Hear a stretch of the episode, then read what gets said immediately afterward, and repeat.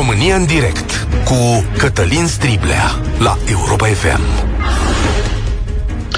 Bun găsit! Bine ați venit la cea mai importantă dezbatere din uh, România. Cred că nu am mai văzut un preț la benzină de 7 lei cam de 10 ani, poate mai bine, dar cred că și atunci am văzut o singură dată undeva pe autostradă unde oricum ești captiv și plătești prețul mai mare. Astăzi am numărat mai multe astfel de situații la diverse benzinării din București și există semnale destul de apăsate că prețul benzinei în România ar putea să depășească 7 lei la modul general. De ce se întâmplă asta? Pentru că prețul petrolului crește în toată lumea.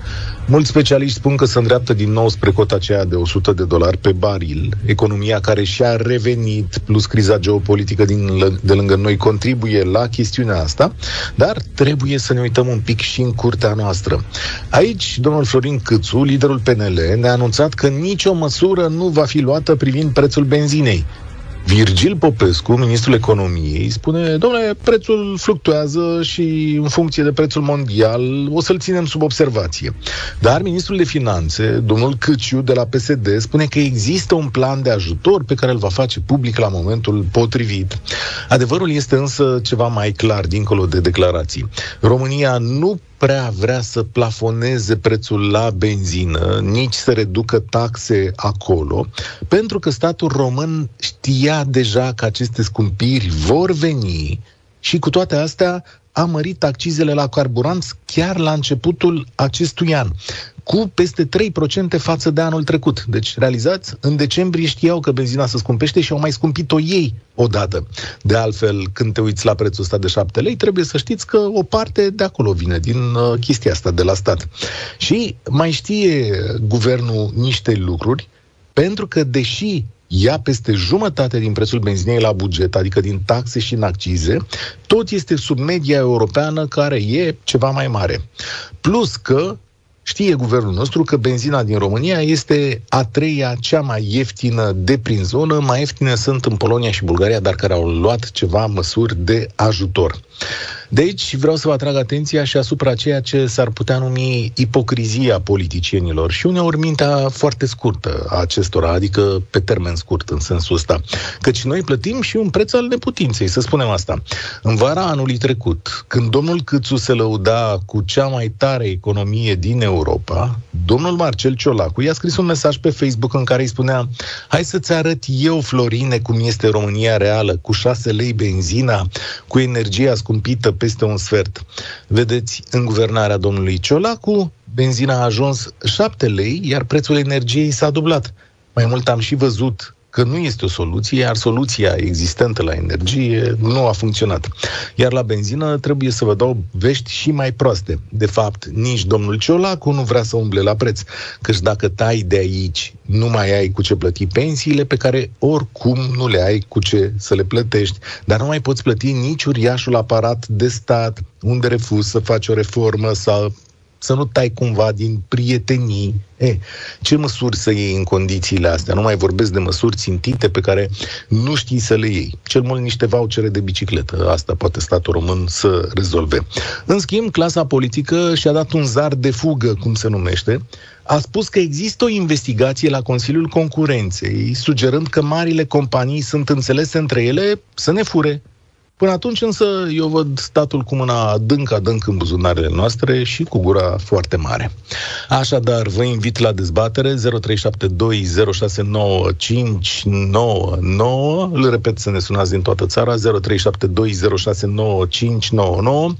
Cât costă carburanții acolo unde alimentați voi? S-a făcut în multe locuri 7 lei.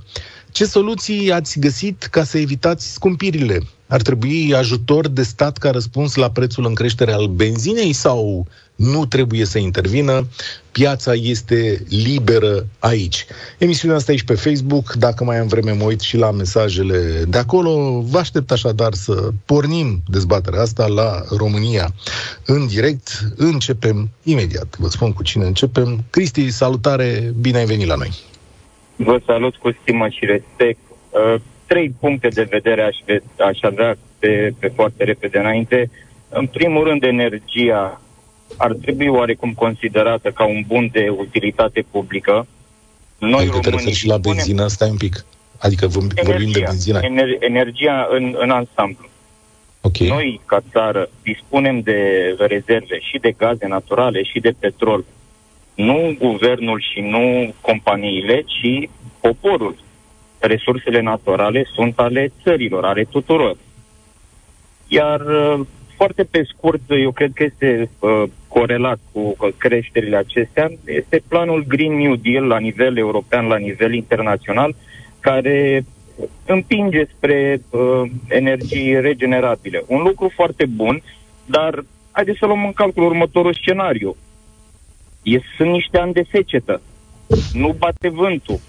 Să zicem că mai e și întunecat. De unde, de unde vine energia dacă în prezent uh, combustibilii fosili încearcă să fie eliminați pentru producerea energiei? Din energie nucleară, probabil. Acum, pentru cine nu știe, Green New Deal este planul pe care Uniunea Europeană l-a adoptat, îl vede așa ca un viitor, un plan în care să spune, domnule, vom respira mai curat și lăsăm o planetă mai curată pentru copiii noștri prin modificarea unei întregi game de tehnologii la nivelul vieților noastre, dar ceea ce nu spun politicienii români, și aici este foarte, foarte complicat, este că cu cât mai săracă țara, cu atât mai mult se va plăti în țara respectivă pentru acest Green New Deal. Asta era datoria fiecărui politician din România să spună, da, bă, o să aveți curat, dar o să vă coste, da? Adică o să vă coste și curentul mai scump că plătiți certificate energetice, o să vă coste și benzina care, pe care încercăm să o eliminăm și pe diverse soluții. Asta au ratat politicienii români să ne spună dacă îmi permiteți două, două opinii referitor la lucrurile acestea. E foarte bine și cu toții trebuie să protejăm planeta și să lăsăm lucrurile cât mai curate pentru copiii noștri. Cred că ar trebui să ne uh, preocupăm mai mult de deșeuri, adică mizerii, toate lucrurile pe care le vedem zi de zi pe străzi, pe, pe marginea drumurilor, prin râuri și așa mai departe. Iar uh, e bun Green New Deal-ul, dar scuzați-mă, uh, se renunță la cărbune și ne mirăm că a crescut uh, prețul la, la lemn oamenii nu mai pot să se mai încălzească cu cărbune, ați văzut, cumpără lemnul pentru să se încălzi. Deci, costurile sunt oarecum uh, justificate de anumite decizii politice. Ce pot să spun eu mai mult? Urlum ascultătorii să tragă concluzii. Cu mașina circuli? Cu mașina circuli? Da, da, da. da. Referitor la lucrul acesta, nu cred că prețurile ar trebui să fie pla- plafonate. Din potrivă, cred că nivelul de trai ar trebui să crească și puterea de cumpărare ar trebui să crească. Pentru că prețul pre- petrolului va fluctua și va depăși 100 de dolari și peste 3 ani, și peste 5 ani, și peste 7 ani. Noi nu trebuie să avem populația vulnerabilă la oscilații de preț. Din potrivă, ar trebui să crească niște salarii, ar trebui să crească nivelul de trai, puterea de cumpărare. Da, asta ar fi soluția pe termen lung. Astăzi însă benzina crește de la o zi la alta. Aia e marea ei problemă. Nu știu dacă putem merge musai în direcția asta. Sigur că și eu îmi doresc creșterea nivelului de trai. Da, e cel mai sănătos răspuns. Îți mulțumesc tare mult, Cristi. Dar să știți că Franța, cu tot nivelul ei de trai, a găsit o metodă de ajutorare a celor care sunt foarte săraci, da? Și a găsit un sistem, ca acolo unde benzina este scumpă pentru oamenii săraci, să primească înapoi un tip de ajutor, da? Francezii care câștigă mai puțin de 2000 de euro net primesc o indemnizație de inflație unică de 100 de euro, adică un fel de voucher, pentru a compensa scumpirea carburanților. Și Franța are un nivel de trai mare, prieteni. Poate tocmai și de aceea își permite să dea ajutorul ăsta. Andrei, salutare! De unde ne sun și cât e benzina la tine? Uh, salutare din Timișoara, te sun Cătălin. Uh, sincer să-ți spun, uh, sub 7 lei ultimată când am alimentat. Nu mă mai uit cât este benzina, alimentez de cât pot. Uh, Cum adică? Ce pot să spun? Adică alimentez de cât am nevoie. Să spun de 200 de lei sau cât nu mă mai uit cât e benzina, că oricum nu mă ajută cu nimic. Știu filozofia asta, am practicat-o și eu multă vreme până când mi-a spus stai că mi-a zis, da, uh, consumul, adică drumurile ți le-ai redus, că de fapt tot atâta consumi. Că e păi, funcție de cât nu, mergi, te duci mai des la pompă. Să, să merg la un consum optim, dar drumurile nu le putem reduce. Și că se vorbea aici de biciclete și chestii din asta. Cred că transportatorii care ne aduc marfa la supermarket și tot ce ne trebuie pot aduce marfa cu bicicleta? Nu, aici sunt de acord cu tine, da. Uh, mie mi Aici se de acord cu acesta, Cătălin, o mare bat jocură și bătaie de joc la adresa cetățeanului făcută de furnizori pe mână cu statul român. Este total nejustificat toate aceste scumpiri. Total. Nu au, eu cred, nu sunt de acord cu subvenția. Eu sunt pentru verificarea marjei de profit și a cât au îmbogățit acești oameni și plafonat adausul. Domnule, ce este peste 30% adaus comercial, 99% impozit. Și cum ai spus tu, statul român ne ia 65% din prețul benzinei. N-ar putea no. să mai reducă și statul Între român 50 și 60%. Între 50 și 60%. Da, da, este mult, Cătălin. Este mult. Între 50 și 60%. 60% din salariul le ia statul. Uh, pe asigurări, pe șomaj, pe pensii, pe servicii pe care noi nu primim nimic. Asigurarea de la 190 de lei pe șase luni mi-a ajuns 890 de lei pe șase luni, în condițiile în care nu am accidente, am cea mai mare grad de bonus. Da. Vreau, uite, aici stai o secundă alături de mine, Andrei. Uh, zice cineva așa, OMV, pe, Octavian Roșu pe Facebook, OMV Petrom a avut profit în 2021 cu 120% mai mult decât uh, în 2020. Uh, poate umblăm la o impozitare extra. Uh, impozitarea extra e o chestiune diferită, dar nu, nu măsurați profiturile față de anul 2020, anul în care s-a pă, oprit economia pentru o bună parte de vreme. Deci, atenție, uh, luați cu 2019, dacă vreți, sau 20, 2021 cu pă, pe alți ani din trecut, pentru că 2020 nu e un indicator foarte, foarte sănătos în a măsura ce s-a întâmplat acolo în timpul uh, pandemiei. Uh, Andrei, nu am alte soluții la îndemână, dar văd că lumea merge către o impozitare extra. Ai fi de acord cu impozitare extra? Pe tine nu te ajută. Uh, da, uh, pentru că uh, statul trebuie să intervină. Noi avem ATF, avem Consiliul Concurenței. Sunt foarte multe produse care sunt nejustificate scumpe. Eu văd, am văzut produs în supermarket care costă, de exemplu, 10 lei și în Peco e 6 lei. Deci, eu înțeleg, trebuie să trească și dar să ne gândim. Omorâm toată, toți cetățenii, omorâm toate afacerile mici. Cine îți mai dă impozit? De unde? Da. Dacă locuri de muncă nu mai avem pentru că uh, mici întreprinzători închid, fermierii nu mai pot face față. Am vorbit de bicicletă, dar cel care uh, are terenul, cel care plantează, nu poate să facă cu bicicleta, o face cu motorină, cu tractorul. Și Mulțumesc tare mult, Andrei. Cu, cu un leu și ajunge pâinea cu șapte. Da, aici pe lanț trebuie văzut, eu sunt de acord cu tine, dar la benzină cred că e un pic mai complicat, pentru că de fapt prețul benzinei e foarte ușor așa să-l dai în grija corporațiilor, dar uiți mereu să spui cât are statul din el. Bogdan, salutare, de unde ne suni? Cât e benzina la tine? Bună ziua! Vă sun uh, din mașină. Uh, sunt o persoană care călătorește destul de mult, am experiența, uh, să zicem, închirierilor auto în mai multe țări. Acum mă întorc dintr-o călătorie și am alimentat ieri în Slovenia cu 1,39 de euro, care nu e foarte mult peste prețul din România, deși nivelurile de trai sunt uh, sensibil diferite. Am alimentat azi dimineață în Italia cu 1 euro și 90 de cenți și astăzi în România la 6 lei 87 la Buzău.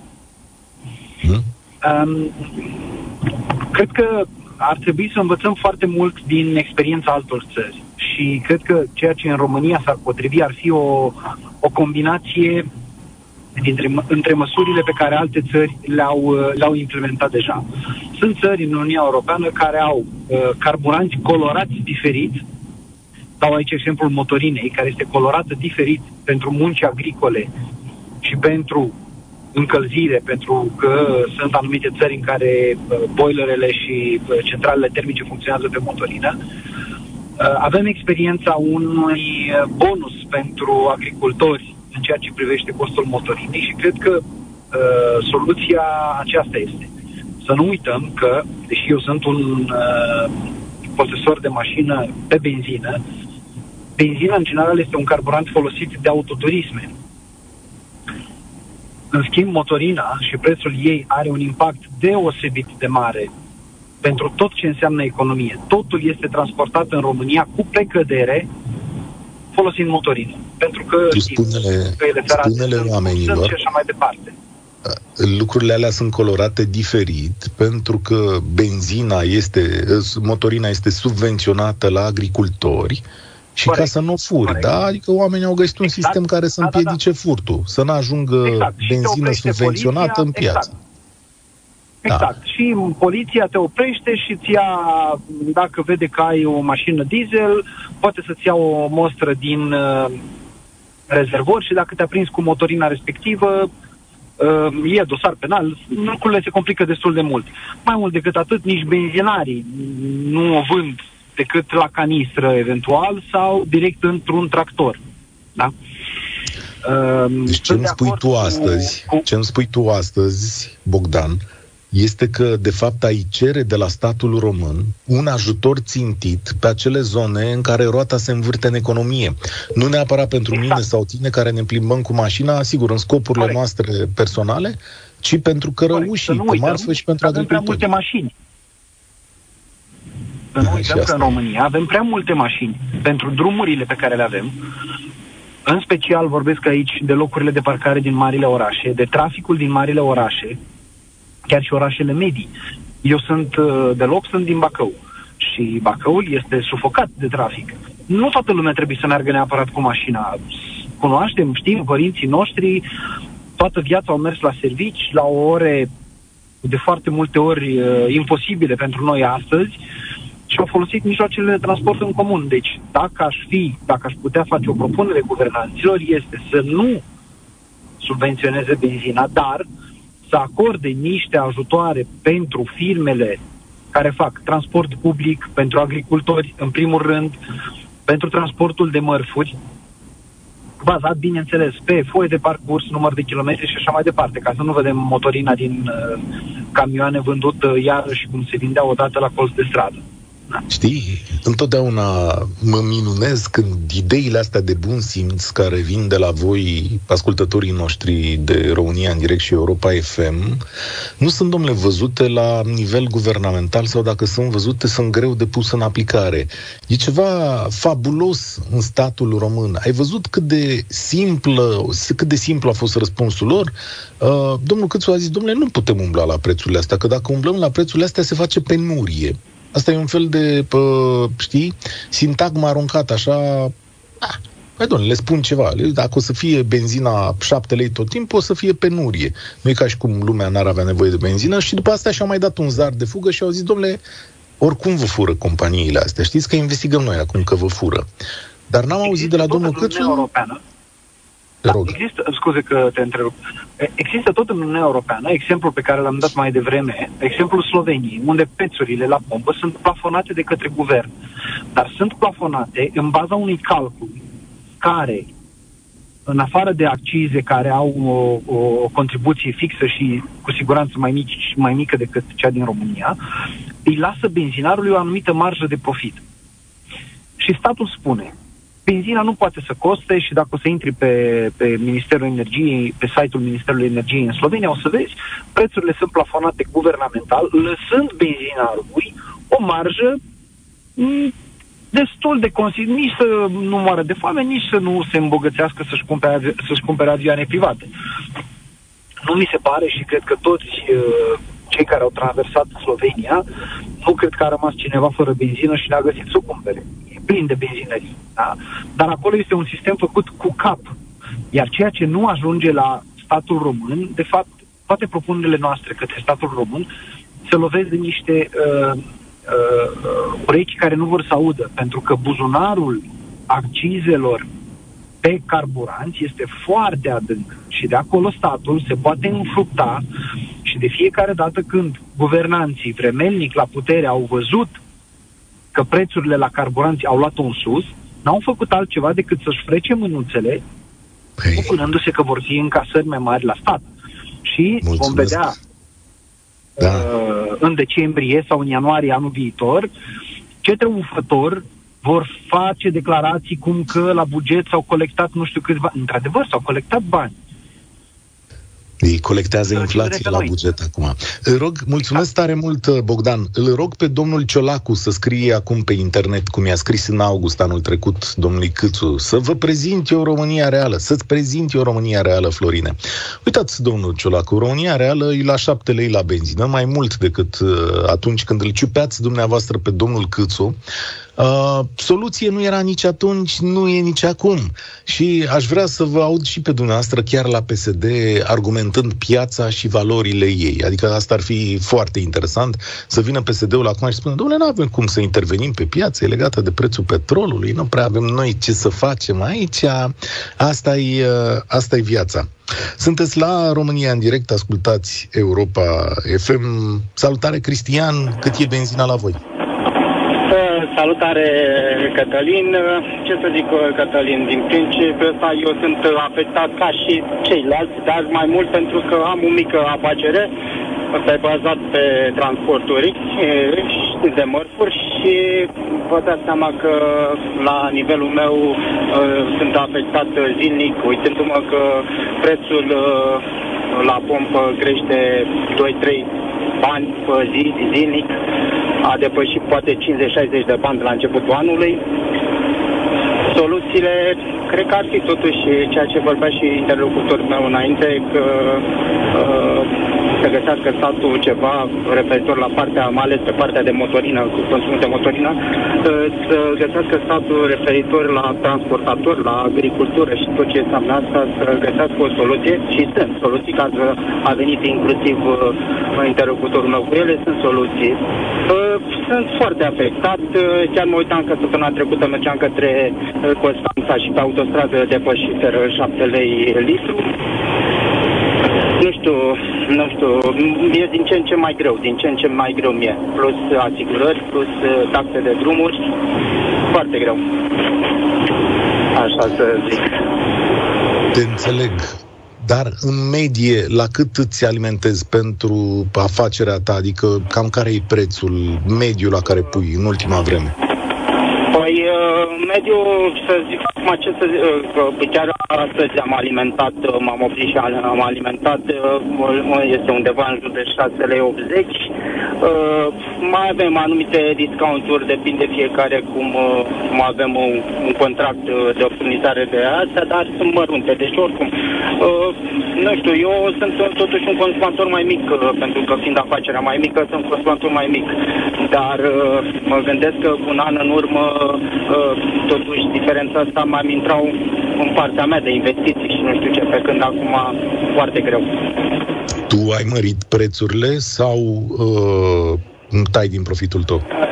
Cătăline, efectiv nu poți să mărești prețurile. Depinde acum cum ești. Sunt anumite, vorbim de partea de contracte care sunt, care le închei și e mai greu de ajustat sau sunt, cum e cazul meu, neavând contracte, lucrând efectiv pe, știu, pe baza de burse de transporturi sau ce astea și ei, ei uh, curse respective și încerc să mai negociez, dar uh, foarte, foarte greu pot să mai dau ceva. Uneori merge aproape sub rezistență. Eu gândește-te că fiind foarte mică mă descurc eu. Eu fac multe dintre treburi, sunt în momentul ăsta chiar și conduc. Este destul de, de dificil. Vă dați seama că undeva trebuie să tai. Că, na, că tai de la deci tine, automat. Asta vreau să știu. De unde ai tăiat? Păi, efectiv, tai din zona mea, să zic. Din zona mea de ah. profit. Că asta, asta face. Undeva statul cu asta ne ajută pe, pe noi mici întreprinzători. Ne ia aproape în totalitate tot ce putem să mai facem. Da. Zile la oameni care n-au afacere și care sunt angajați, că atunci când vorbești de zona ta de profit, de fapt e din salariul tău. Pentru că tu salariul l-ai cam ca profit, nu? Pentru că vă stai seama că asta înseamnă uh, profitul, că na, fiind o mică afacere, uh, lucrez pentru mine și automat uh, îți dai seama că asta este. Ca să înțeleagă toată lumea cum merge treaba. Mulțumesc, mulțumesc tare mult. Ne auzeam, nu ne auzeam strălucit, îmi dau seama că omul muncește și știu că ne ascultați pe drumurile din uh, România. Eu o să spun mereu, inflația e parte din viața noastră. Nouă ni s-au întâmplat lucruri și mai rele. Pentru generațiile mai tinere, trebuie să știm știți că acum aproape aproape 30 de ani, ne-am trezit de pe o zi pe alta că nu mai aveam bani deloc sau că banii noștri nu mai însemnau nimic, exact cum se întâmplă acum în Turcia. Uh, România a avut parte de o stabilitate. Nu ne îngrijorăm foarte tare că la un moment dat cresc prețurile mult de tot, ne îngrijorăm la răspunsurile pe care trebuie să le căutăm. Vreau să adaug înainte de a trece la celălalt telefon o veste proastă pe care o dă astăzi publicația Profit, ca să înțelegeți de ce statul român nu vrea să umble deloc aici în veniturile sale din benzină. Haideți să vă zic așa, Profit publică în exclusivitate un articol care se numește în felul următor. Unul dintre secretele bine păzite ale Ministerului de Finanțe, în criză de bani a consumat 3 miliarde de euro din rezerva de valuta României, care a ajuns astfel în cea mai complicată situație, de aproape trei ori mai mică decât necesarul. Și asta s-a întâmplat în ultimul an, prieteni, adică 3 miliarde de euro, cu 3 miliarde de euro, statul român a acoperit diverse găuri pe care le-a avut în stânga în dreapta, cheltuieli bugetare, plata crizei medicale, ajutoare de stat, le-a luat din rezerva respectivă și România nu prea mai are bani. Înțelegeți în ce situație ne-am pus în momentul ăsta? Aia ar vrea să fim și fericiți, da, și bogați, dar deodată nu se pot toate. Uh, ia să vedem, unde rămăsesem? La Cristian sau la Florin? Ia, cred că am pierdut eu șirul aici. Hai să vedem cine intră. Florin. Florin, salutare, salutare, bine ai venit, e vina mea, eu am fost neatent.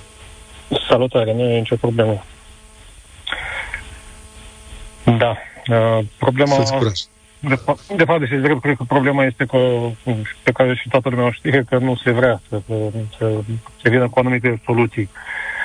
Dincolo de lipsa de viziune, care este clară, uh, nu se vrea, pentru că fiecare are o părticică din tort acolo, doar că marea problemă este că odată cu toate scumpirile, scumpirile acestea, uh, vine și o presiune foarte mare pe, pe noi, pe români. Și eu zic că va urma iarăși un val de, de emigrație. Iarăși vor pleca oameni și, din păcate, nu vor pleca plichelele, nu vor pleca politicienii, vor pleca tot oamenii de valoare și care aduc plus valoare. Da, pentru că nu, nu se aduc măsuri de încurajare a economiei. Când taxezi și suprataxezi și lași prețurile să urce, asta nu înseamnă că, că încurajezi economia, nu înseamnă că uh, impulsionezi nimic decât Ce frustrări și nemulțumiri. Ce ai așteptat, de fapt? Care ar fi planul tău sau gândirea ta? Planul meu, nu știu, eu cred că dincolo de prețurile la benzină și așa mai departe, nu știu, eu am două, aș avea două idei. Una ar fi să facem, adică să, scădem, să scădem taxarea pe salarii mult, nu știu, 90% să tăiem taxele pe salarii, uh, nu, cel puțin pe, pe treptat, da? pe, nu știu, firme mici, 5, până în 5-10 angajați. Pentru că foarte multe firme nu se pot, sau cei care sunt la început de drumuri, mici afaceri, nu se pot dezvolta tocmai din cauza aceasta, pentru că au nevoie de un om, dar nu și-l permit. Mm-hmm. Bună observație, da, taxarea pe muncă e mare, dar taxarea pe, pe venituri este și foarte a... mică. Și în, în, în, același, în aceeași măsură, uh, un om, uh, cum să zic, sau în perioada aceasta, cred că asta aș face, aș reduce foarte tare taxarea pentru afacerile mici și medii. Pentru că sunt afaceri care au nevoie de oameni în plus, iar angaja, le-ar oferi salarii mai bune, pentru că și așa este o penurie de angajați, mai ales de cei buni. Da? Și uh, nu cred că, nu știu de câte lume s-a gândit sau cât din cei care ne conduc s-au gândit, dar uh, faptul că tu scazi aceste taxe, de fapt, pe termen lung, mediu și lung îți vor aduce doar foarte mulți bani în plus, pentru că un singur angajat poate aduce un profit lunar, nu știu, de 100 de mii de lei, de 200 de mii de lei, în funcție fiecare, fiecare în funcție de domeniul în care lucrează.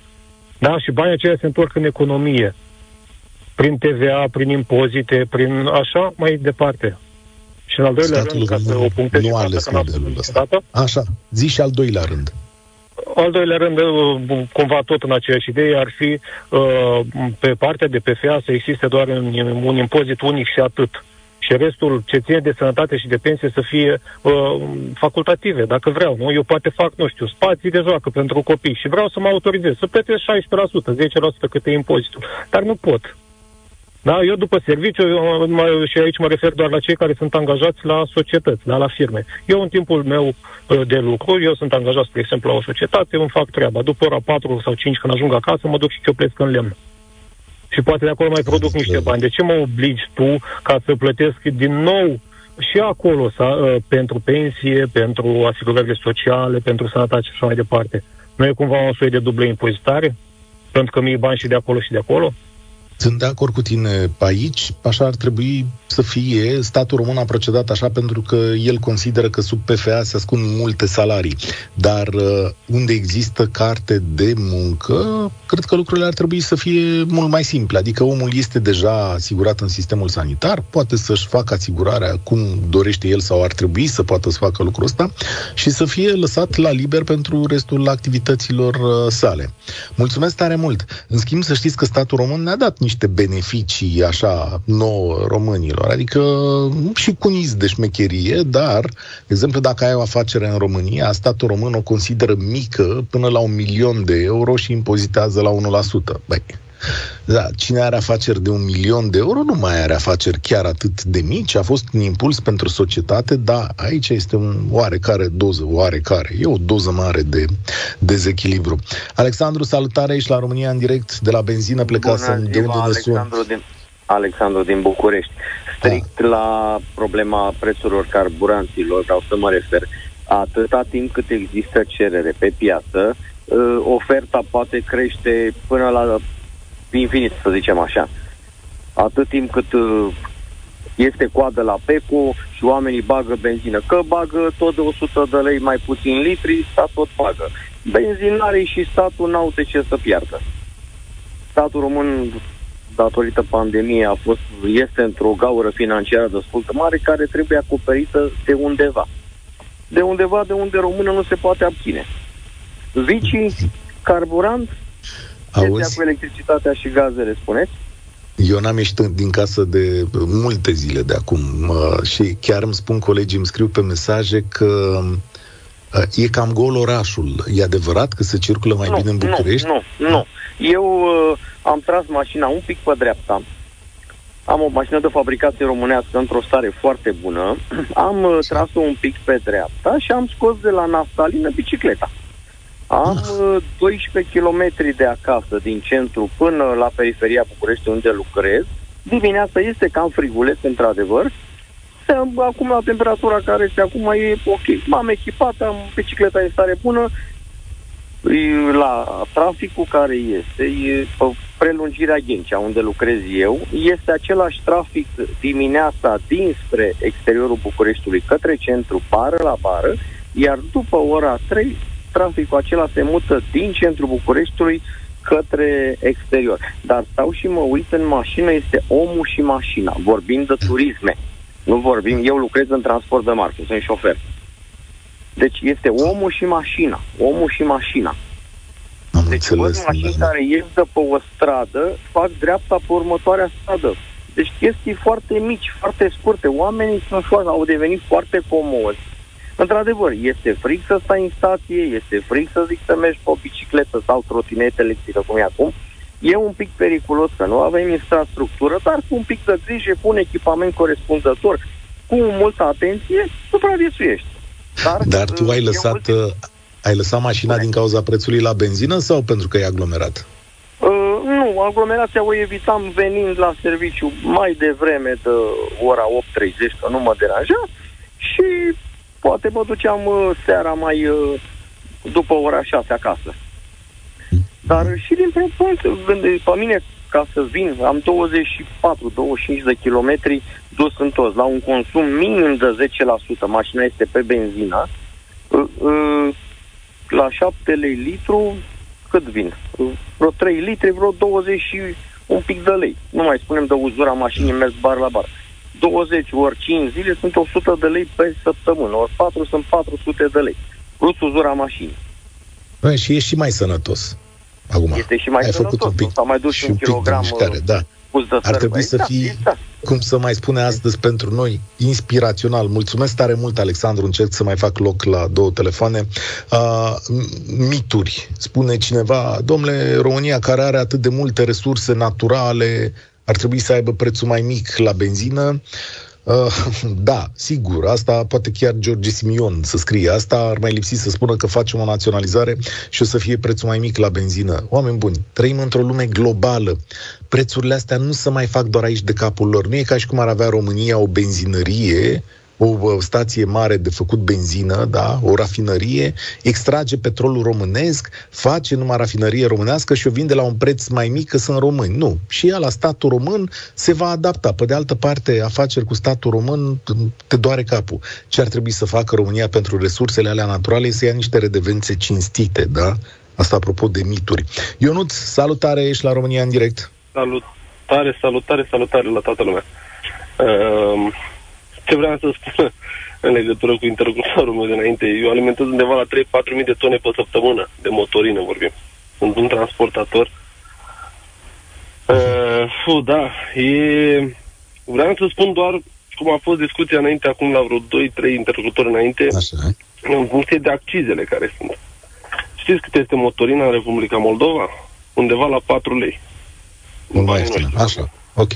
A, știți că Petrobras și multe Lucoil și multe firme care extrag, extrag uh, petrolul de la noi și motorina, moldovenii care zilnic sute de cisterne de motorină în Republica Moldova, e motorina noastră, care la noi e 7 lei, la ei e 4 lei. Nu văd, nu văd schema. E, e ceva ce-mi, ce-mi scapă aici. Care e schema? Adică, da, de la Petrobras de la da? Petrobras da. se încarcă sute de camioane zilnic care merg cu motorină și benzină în da. Republica Moldova. Ah, Acum okay. se vine motorina cu 4 lei. Păi da, restul sunt accize, păi da, chestii de genul ăsta. accize de la noi. Exact cum mai spuneam înainte, cum a spus cineva înainte, statul să mai lase de la el, cum a spus și dumneavoastră. 50-60% să duc la stat. De da, ce nu se duce și la stat doar 20%? Păi am să zic de ce. Păi zic, pentru că nu mai are cu ce plăti pensiile și angajații de la stat. E atât de simplu. Oricum nu are cu ce să-i plătească totul să Cine suferă da. cel mai mult? Nu, cum a spus interlocutorul, că merge cu bicicleta. De acord, noi nu putem să mergem cu bicicleta. Uh, mărfurile la ora actuală nu se pot transporta cu bicicleta. Se transportă cu niște camioane. Transportul de mărfuri, care este cel mai afectat, după părerea mea, la ora actuală, la criza asta de motori mecanici. Doar că sunt multe firme mari la noi în România de transportatori de transport, care sunt și politic. Nu are rost să le dăm nume. A mai fost o dezbatere pe chestia așa, asta. Așa, zi, zi, zi, zi că curios, tot aud de firmele astea, na? Sunt foarte multe și sunt ăștia mari care sunt. Foarte, cu sute de camioane, mii de camioane, probabil. Și suferim noi ăștia mici care avem un camion, două, trei. La noi... Care-i, care șmecherie? Deci noi, cum am spus și interlocutorul, noi luăm cursele pe Bursa Internațională de Transport sau după Bursa Transportului, unde nu putem să negociem dacă mai vrem un 50 de lei în plus la o cursă, ne zice, păi știți că cu tărică eu dau cu 50 de lei mai puțin. Vreți să o luați de bine, nu tot bine. Trebuie să mergem. De unde pierdem din profitul nostru. Trebuie să muncim, trebuie să ne ținem afacerea cât de cât pe picioare, trebuie să ne ținem familia sănătoasă și să putem să, deci noi vrem să muncim, la ora actuală nu putem să mai muncim, să facem un profit, să zicem, băi, punem și noi un bani deoparte. Nu. Să trăim un pic mai bine. Să trăim și noi bine, să putem să trăim în țara asta.